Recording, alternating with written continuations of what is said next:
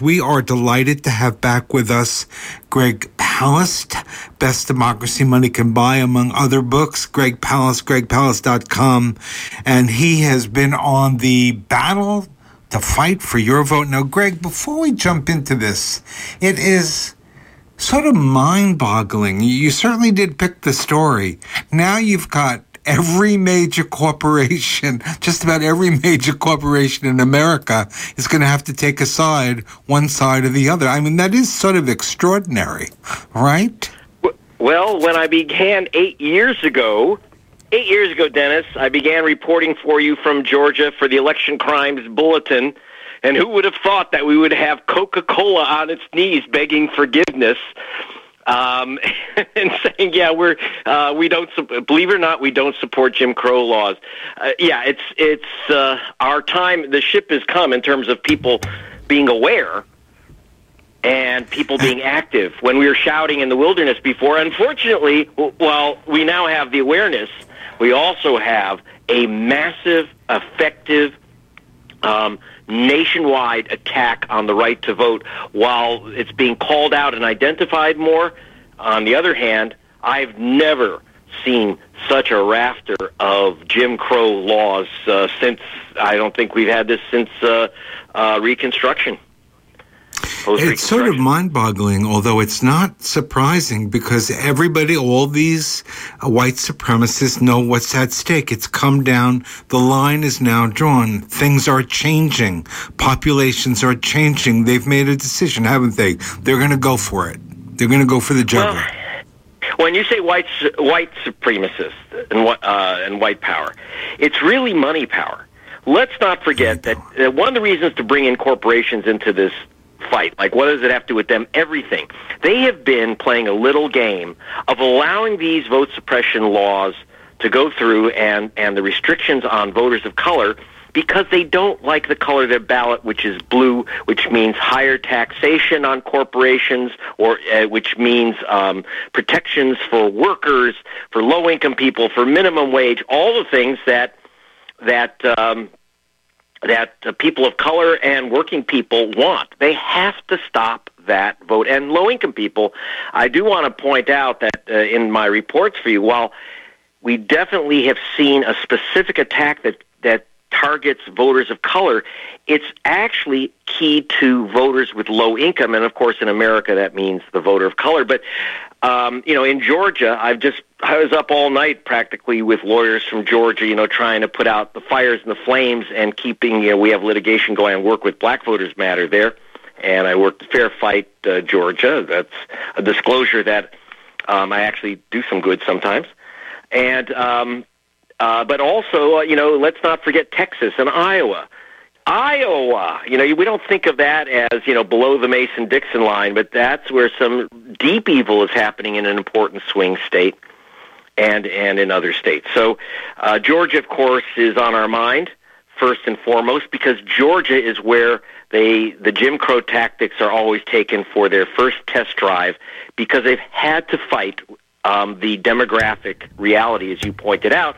Georgia is now, and this is very important, and unless they've jacked with the census, which is of course likely, every demographer says Georgia will now in the new census be shown as a white minority state.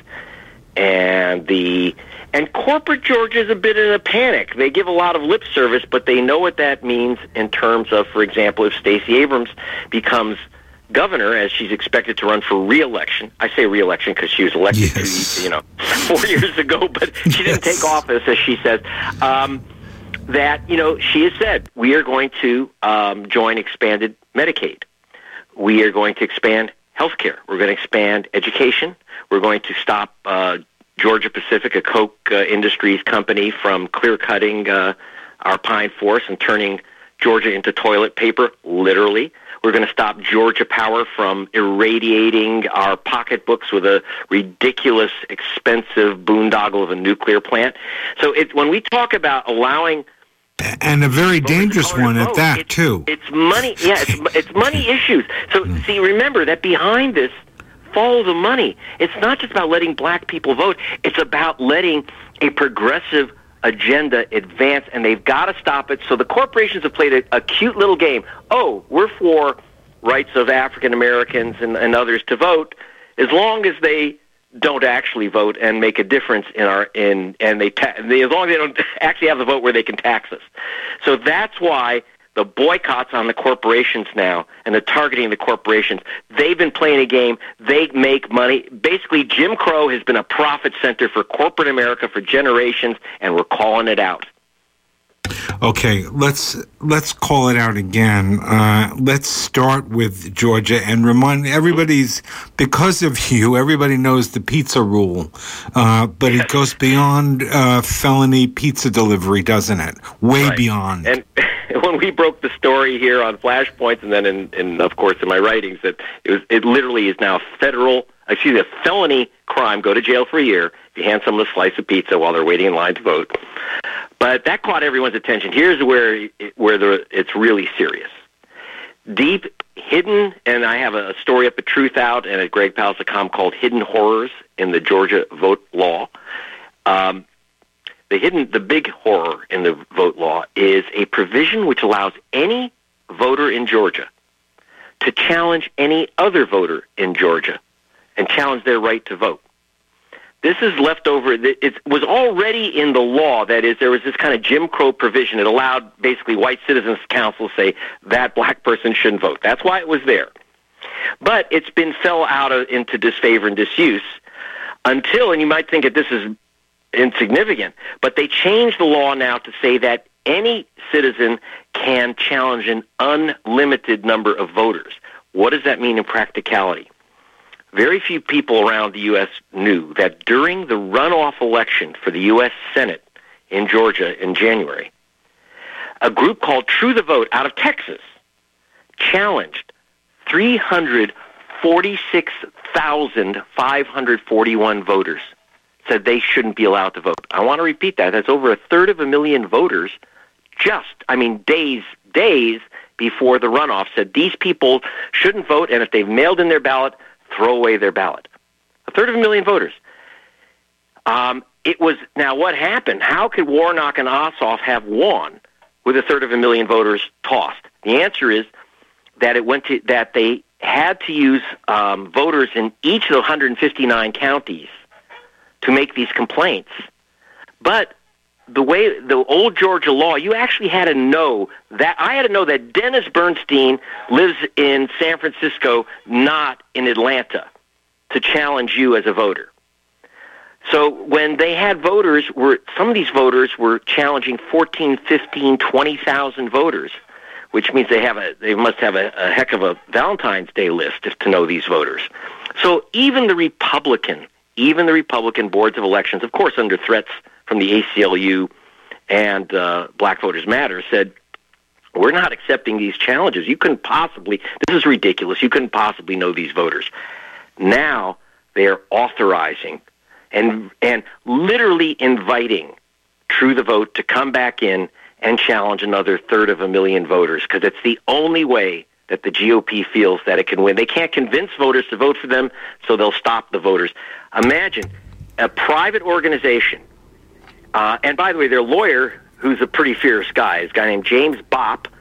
Some uh, people may remember him as the guy who argued the Citizens United case, which opened the floodgates of poisonous money into uh, into our political system. So Bopp is threatening.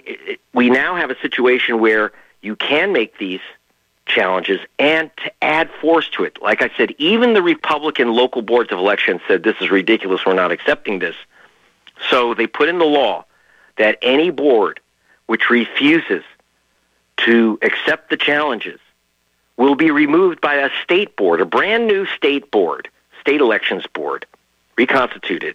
The new state elections board will be chosen by uh, by governor by the governor. In other words, Brian Kemp, who by the way is running, will be running for reelection. So you got Kemp is going to run the state elections board while he's running, plus the leaders. The rest of the board will be filled by the leaders of the Republican uh, House and Senate. So you're going to have this political partisan hacks running a state board which can overturn the decision of any local board which refuses to accept these cockamamie challenges from this group in Texas. It is seriously dangerous, and it's just gotten virtually no attention. This is really dangerous stuff, and of course, as I say, whatever is adopted in Georgia flies across the red state. Say a little bit more about the about True the Vote. Who who funds them? This is a Texas group that came into Georgia to do this operation. Who who say more about who they are and where they are, if you will, coming from. Besides, well, Texas. True the Vote. Uh, True the Vote was founded by a woman, uh, Catherine Engelbrecht, and um, she calls herself, you know, just a Texas housewife. Now, where does a Texas housewife get the money to hire a expensive lawyer uh, from Wisconsin like James Bopp? So uh, my man um, Zach Roberts confronted her at CPAC and said, "You're you're funded by the Koch brothers, aren't you?" And she just would not deny it. We also found out through ProPublica that their new big funding comes from the Bradley Foundation. Now, the Bradley Foundation is actually the new Koch. They're the new Koch brothers, really. They they are putting in literally billions of dollars into right wing causes, especially the the right wing cause of preventing people from voting. And so they've got the big money from the Bradleys and the Kochs, and that's how they can target 346,000 Georgians, and God knows how many in other states that they're going after. They were behind the attempted mass purge of 135,000 voters in Wisconsin um, back before the, this uh, general election. Remember, Biden won that state by 10,000 votes. If they had gotten away with that purge, which they attempted, um, Biden would not have won. Wisconsin, of course, you know, uh, it was very close. Wisconsin, Georgia, uh, Arizona, that's all that needed to be flipped back by 43,000 votes, and we'd have um, Agent Orange still as president. This is serious stuff. And so True the Vote uh, has been, uh, is, is, you know, again, it's big money behind them. And now they now have the state's power to begin wiping out the voter rolls of voters of color. All right. Um, say uh, a little bit more about uh, Texas. Where where else uh, are cutting edge uh, actions taking place in terms of uh, suppressing the vote? What's happening? Uh, Georgia is the the focus number one, but yes. this is everywhere all the time. This is omnipresent challenges to the vote. Yes, in fact, I, while I am well, you know, uh, Joe Biden did call for removing, and successfully they announced that they're moving the All Star game, um, All Star uh, Major League Baseball game out of out of uh, Georgia. Where are you going to go? Thirty-four states are passing uh, these ugly bills. So, for example, in Texas, there's SB 7, which was signed into law. It stops, for example, the cities because of COVID were sending out you know, do you want an absentee ballot? As we have in California, you get a notice or it's automatic unless you say otherwise. Um, you know, would you like an absentee ballot so you don't have to come in? That's now prohibited. Interestingly, and it even says other groups can't tell you, can't send out forms would you to get an absentee ballot in Texas. It's also extremely difficult to get a ballot, an absentee ballot in Texas. You have to prove that you're disabled and can't that you can't make it to the polls. Um, it prohibits drive-in, drive-through voting, um, which was very, very effective in uh, bringing out people it, safely without dying and having to stand in line. Instead, they stayed in their cars in Houston, in Harris County. And it's noted that 50% of more than uh, 50% of the people who availed themselves of drive-through voting were either black or Hispanic. Gee, who are they going after? And by the way, Dennis, you'll love this. Most of these rules apply only in counties with more than a million people. In other words, you're talking about the counties around Austin and Houston and Dallas. And there's the, the cities, which is where the centers of Hispanic uh, and progressive voting. So not all these laws apply everywhere. Of course, they can't because until this year, until 2020, it was Republicans who were pushing uh, people to uh, vote absentee. It's only you know Trump just started this new thing against mail-in voting, but that was a specialty of the Republican Party uh, of uh, pushing their voters to vote by mail. Just like in Georgia, Texas and Iowa, and I could go on state after state, have now passed laws restricting the hours of voting. First in early voting, um, you know, because they want to eliminate the souls to the polls day. Um, they've cut the hours uh, of early voting, for example, in Georgia to 5 p.m. So if you're, and like I say, they've they've locked the lock boxes. You can't even, you know, uh, if you want to drop off your uh, ballot into a lock box, they lock the boxes, so you can't even drop off your ballot after 5 p.m. In Texas, they actually, uh, redu- despite the massive lines in Texas, where people don't have enough time to vote, they actually cut the hours of voting on election day. They've eliminated extended hour voting for early voting. In fact, Houston actually had one day where it was open 24 hours for voting because there was such a demand. That's all prohibited. And again, in Texas, most of these uh, rules apply only to um, counties more than a million people. You know, and you know what they mean by that.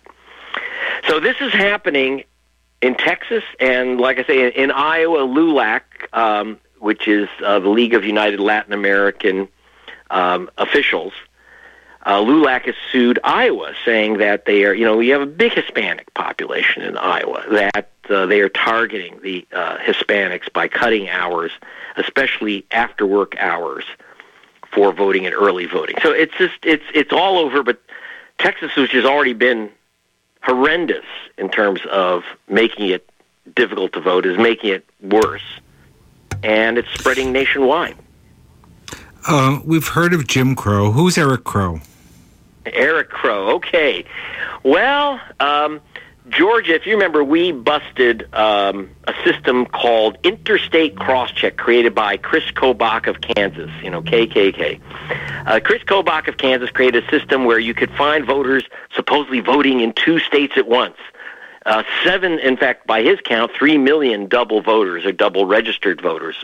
Uh, oddly, people named Jose Garcia in Kansas and Jose Garcia in Georgia. This was adopted in Georgia and 29 other states. Um, when I did a Rolling Stone expose, it suddenly it got picked up and uh, an extraordinary um, victory for uh, voting rights. Uh, it was uh, shut down. Uh, so the interstate cross check system is shut down, but now his evil cousin, Eric Crow, as I call him, has, has arisen. Another system to determine if people are voting in in two diff- from two different addresses or have moved and they're voting illegally. Someone's moved out of Georgia and is voting uh, and is uh, voting from San Francisco. And ERIC stands for Electronic Registration Information Center. Now, are you ready for the wobbly on this?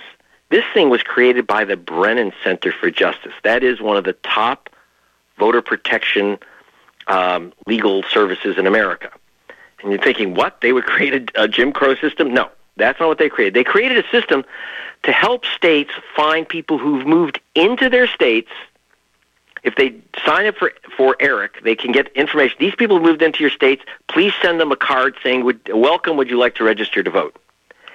It was split off from the Brennan Center, seized by Republican secretaries of state, who have now turned it from a "Welcome voter, please vote" into a targeting voters to remove them from the voter rolls. What happened in Wisconsin, was the Wisconsin legislature was one of the first to adopt and require the use of ERIC as a purge system.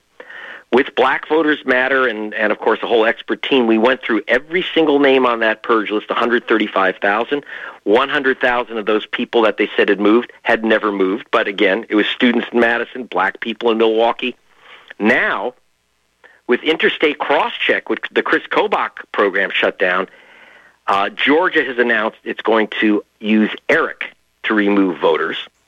Florida has announced it's going to use ERIC to remove voters. I will say California, it was stopped here by the ACLU, bless them. And, um, but other states are adopting it, and they're running around saying, hey, this is from the Brennan Center. So you've got this kind of liberal cover.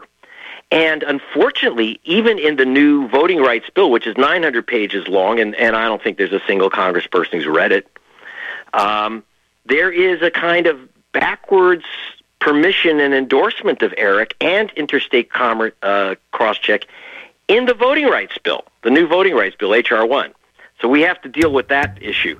It's re- and this is one of the big problems. I just was speaking to a um, I won't say what news uh, outlet, but a very very big news outlet spoke to me yesterday and said, "Isn't ERIC the gold standard?" I said, "There's no gold standard of purging black people. It's a it's it's an enslavement standard." what do you mean the gold? So what's happened is they've uh, one of the problems is is that because interstate crosscheck and Chris Kobach's system was so odious and so awful once I exposed it was quite clear how awful it was. They said, well, but here's a better system. No, if you are removing, ERIC could easily remove 2 million voters of color, innocent voters of color. And when I say innocent, why are we having any law which removes people who supposedly are voting from another state when no one commits that crime? It's that you go to jail for five years, Dennis minimum. And I've never seen anyone caught. Who, you know, there's, been about four or five people in the past decade who've been caught trying to do this, and they all go to jail. Um, it's not a crime. That happens. I literally calculated that you are more likely to be hit and killed by lightning than to cast a double vote from another state. And yet, we do have a lot of Democrats who are actually saying, well, let's use this system because it's not as bad as the other system. Because, you know, Democrats are always saying, well, we're not for voter fraud, but it doesn't exist. As uh, Liz Solinger of the ACLU of California has said when she was successfully lobbied against the bill in California, why are we um, why are we removing voters to stop a crime that no one commits? And this is the problem. So I'm very, very concerned that Florida, Georgia, and a couple of other dozen states are talking about adopting the ERIC system to wipe voters off their voter rolls. And uh, let, let me jump in here. Yeah. Mm-hmm. Uh, let me just let people know you're listening to Flashpoints on Pacifica Radio. That's Greg Palast, gregpalast.com. We're talking about uh, the battle for the vote. And um, I do want to bring you back to H.R.1. Uh, we know that in it can counteract some of these uh, draconian laws, these racist laws that Absolutely. we see uh, being instituted, but it also could have some pitfalls. Tell us, uh, uh remind us what it is, uh, what it can and cannot do, and what are the, the dangers. HR one is for the most part. Uh, I want to be careful because I don't. I'm not partisan. I don't endorse bills, but I want to tell you what's in it. It does a lot of things that are important in terms of disclosure of money uh, where money comes from, limitations on funding of candidates. It um, it uh, basically virtually outlaws gerrymandering. Uh, you know, by creating independent panels to to draw um, representation lines. I mean, it's big. That's huge. It allows things like it requires states to permit early voting, mail-in voting, automatic registration, all the things that make voting easier. It's really quite simple. But in like any bill, and this bill is again just about 900 pages long. Mischief gets put into these bills, and I'm always worried about that because we saw this happen, Dennis, with the Help America Vote Act. After the what people call the debacle of 2000, it wasn't a debacle for the Bushes. They they stole the White House in 2000. But in response to cries that, that we have to fix the voting system, uh, they created the Help America Vote Act. Now, you understand, now people should have immediately thought, why is George Bush helping me vote, and is that a good idea? But it was supported by all Democrats, and we ended up with a system that ended up with the mass purge of voters around the nation. It ended up completely as a negative disaster, the Help America Vote Act. It helped the states remove voters. It centralized voter rolls, which allowed for easy purging and removal and attacks on voters. So what was supposed to be voter protection, it also created the provisional ballot, which at the time was considered a great voting rights advancement. That is, uh, if you are if you've been wrongly purged on voter rolls, you get a, a ballot. You still get a ballot that you can fill out. Unfortunately, the Congressional Black Caucus won the provisional ballot, but they didn't get the right to have it counted. That's still up to the same characters like the Brian Kemps of America and the Katherine Harrises and the Ken Blackwells of America determine whether that vote counts. The result was that about 3 million voters of color, every presidential election, are shunted to provisional ballots. It is overwhelmingly voters of color. And by the way, the number one group that gets provisional ballots? Asian Americans. And of those, one in three are officially tossed out.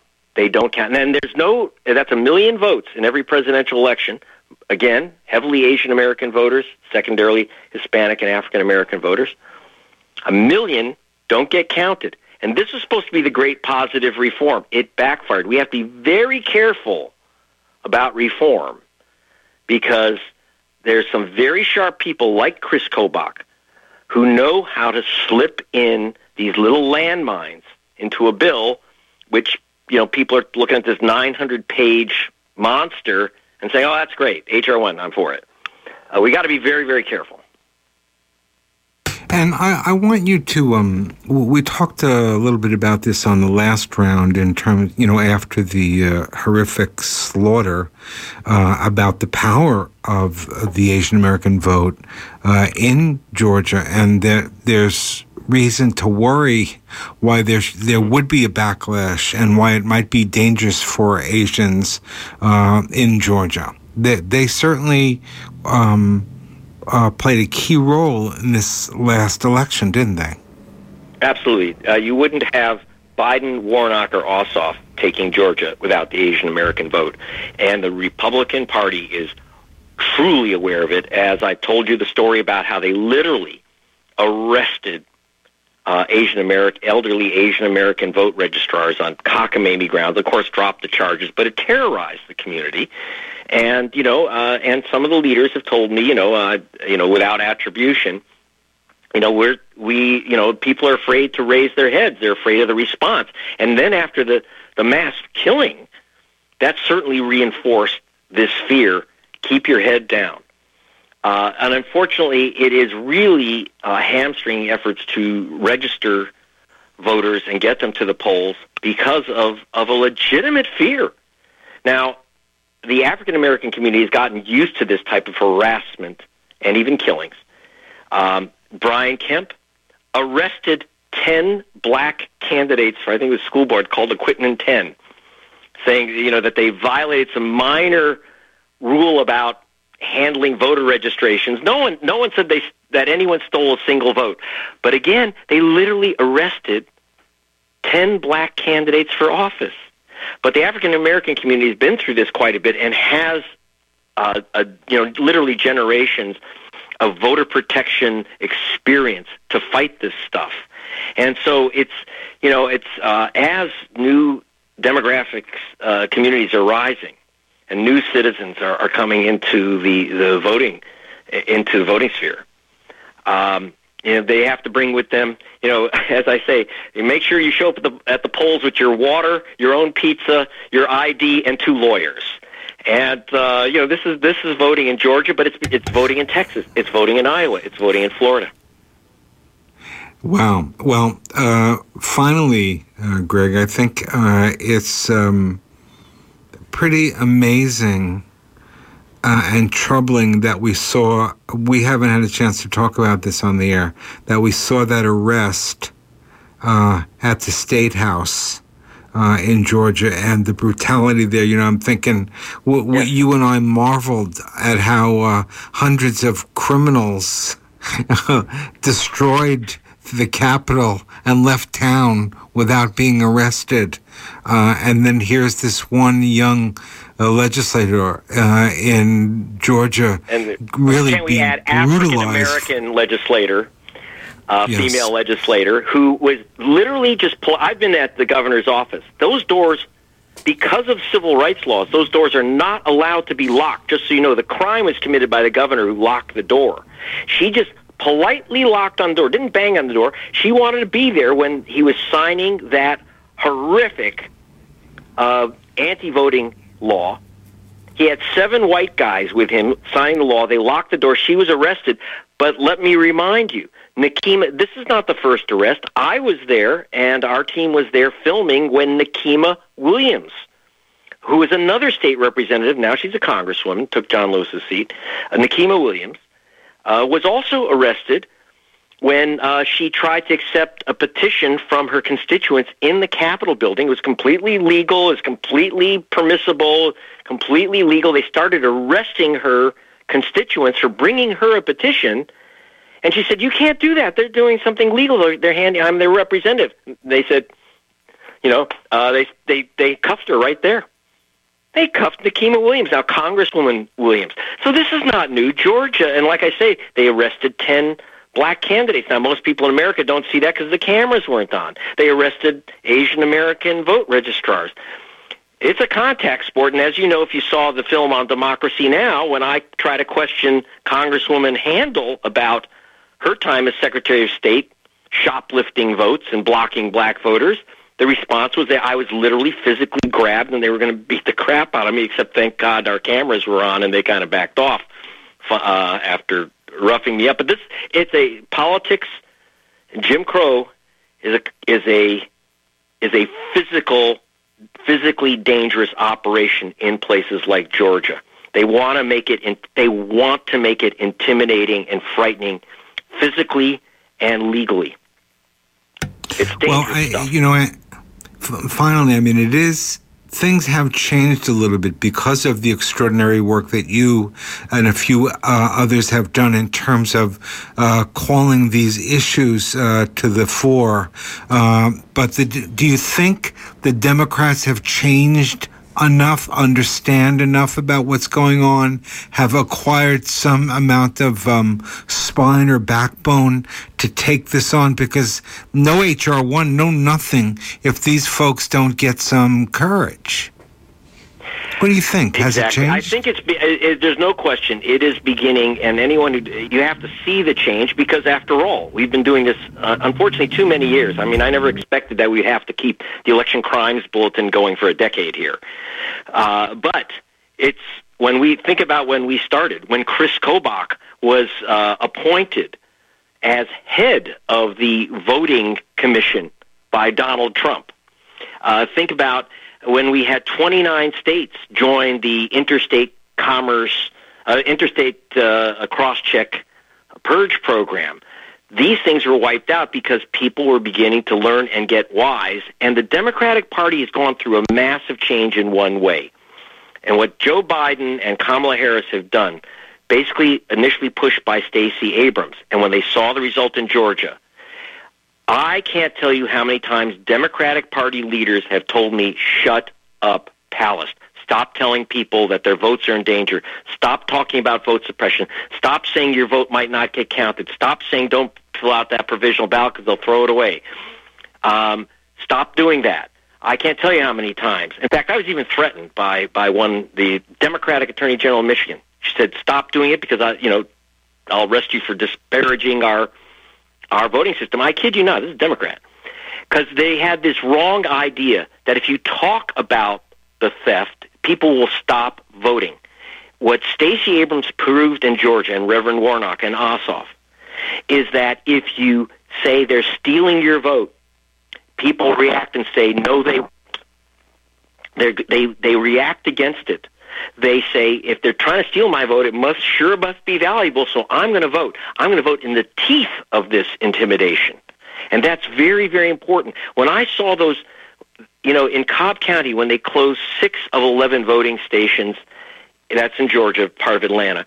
In Cobb when they co- closed all six African American neighborhood voting stations and forced people to drive up to 20 miles to get to those white neighborhood voting stations.